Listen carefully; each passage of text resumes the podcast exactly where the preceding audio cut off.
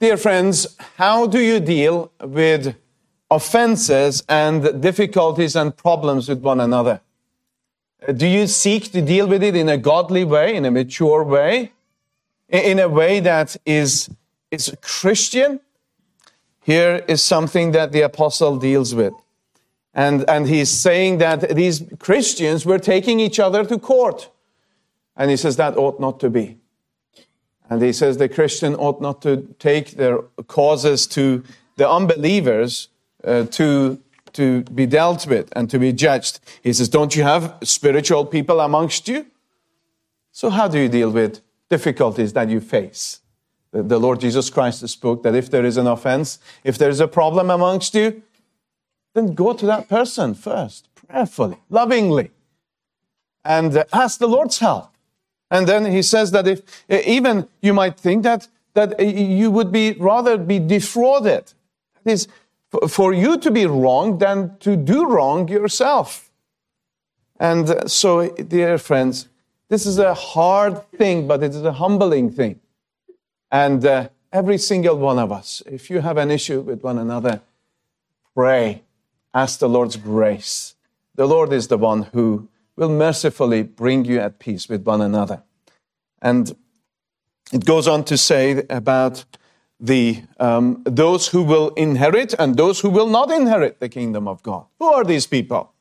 And he gives a list. He says these are the people whose lives are demonstrating this kind of a lifestyle and this uh, these kinds of sins. So he gives a list, doesn't he? Uh, he says Know ye not, in verse 9, know ye not that the unrighteous shall not inherit the kingdom of God? Don't you know that those who are doing wrong, those whose lives are, are marked by unrighteousness, are not going to inherit the kingdom of God? Oh, that the Church of England would read this this morning and would take heed because there are uh, many within mainline denominations are saying, no, no, this is the Apostle Paul is wrong here. We can bless these kinds of lifestyles. But he says this be not deceived. He says there is a danger to be deceived. Be not deceived, neither fornicators, nor idolaters, nor adulterers, nor effeminate, nor abusers of themselves with mankind, that is homosexuality, nor thieves, nor covetous, nor drunkards, nor revilers, nor extortioners shall inherit the kingdom of God. That puts us all into that.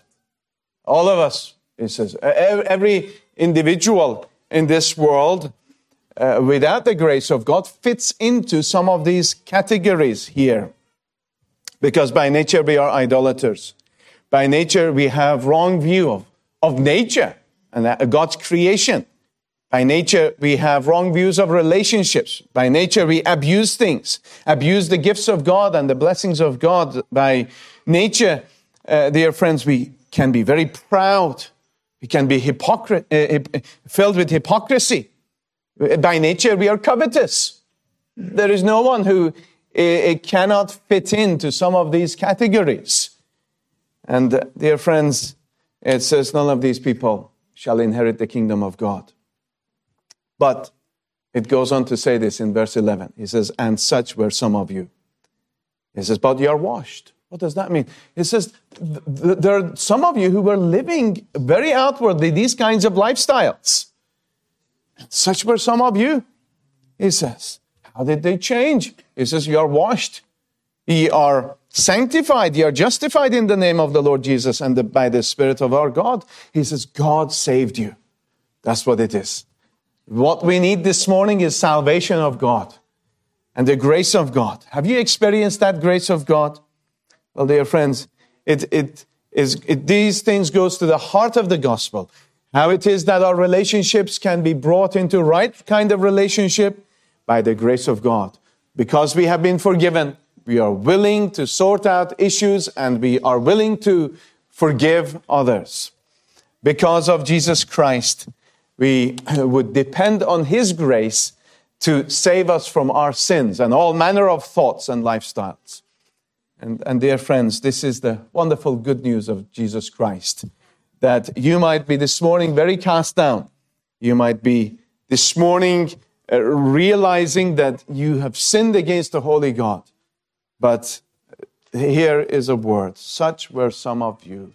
The blood of Jesus Christ washes us from all sin and transforms us and changes us.